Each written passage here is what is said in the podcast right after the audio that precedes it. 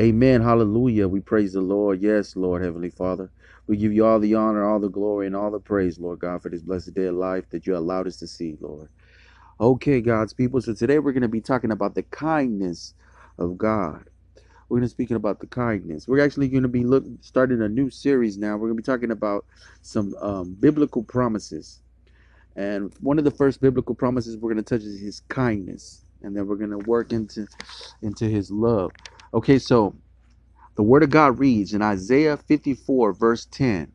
It says, For the mountains shall depart, and the hills be removed, but my kindness shall not depart from thee, neither shall the covenant of my peace be removed, saith the Lord that hath mercy on thee. Amen. Amen. Let's take a look at that scripture. Let's take a look at it. For the mountains shall depart, and the hills be removed, but my kindness shall not depart from thee, neither shall the covenant of my peace be removed, said the Lord that hath mercy on thee. So here we see that God's kindness, we're seeing the kindness of the Lord. He's saying that everything can depart, but my kindness towards you will never part from you. Oh, amen. Amen. Let's, uh, isn't that isn't that assuring to know that God's kindness is towards us? That everything can be removed, everything can be removed, and that His covenant of, of, of peace as well will not be removed from us. His kindness and His peace towards us will not be removed. This is assuring. That's that's something we should need to stand on, God's people. And so we need to rest assured on that and know that hey, you know what? We got we got the mercy, we have the love, we have the favor of God, we have His kindness. Amen. We have His kindness. Now that was from Isaiah 54, verse 10. Now, so what are we what are we seeing here, right? We're seeing God's kindness. So now let's go to Jeremiah. Now we're going to go to Jeremiah chapter 31 verse 3. And the word of God reads, "The Lord has appeared of old unto me, saying, Yea, I have loved thee with an everlasting love.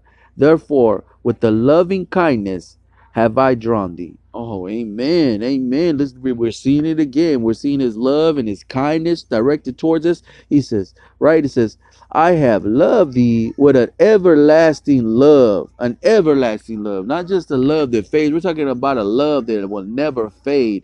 A love that will last forever. Amen.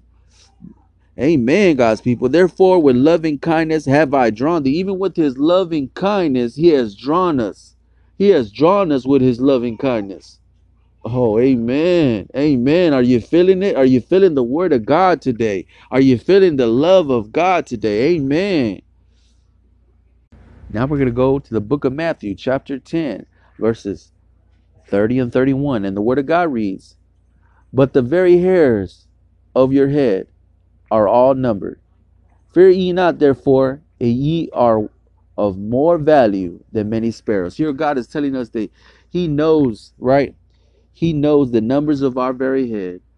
And He says that we're more valuable than the sparrows. We're, we're, see, God is telling us He loves us. You see this? And how valuable that we are? His loving kindness directed towards us. Amen, God's people. Okay. Now let's go to John chapter 3, verse 16 one of the most famous scriptures. But yet people don't really take time to see the impact of this, how powerful this scripture is. For God so loved the world that he gave his only begotten Son, that whosoever believeth in him should not perish, but have everlasting life. Oh, that is love. Think of the love that is right there, that he gave his only begotten Son so that we would not perish, but have everlasting life. Amen, God's people. John 15 9. And the word of God reads, As the Father has loved me, so I have loved you. Continue in my love. So here again, we see his love. We see his love. As he says, as the Father has loved him, that he has loved us, and that we should continue in his love. Amen. John chapter 15, verse 13. And what does the word of God read? Greater love has no man than this, that a man laid down his life for his friends. Amen. And we know that Jesus laid down his life for us.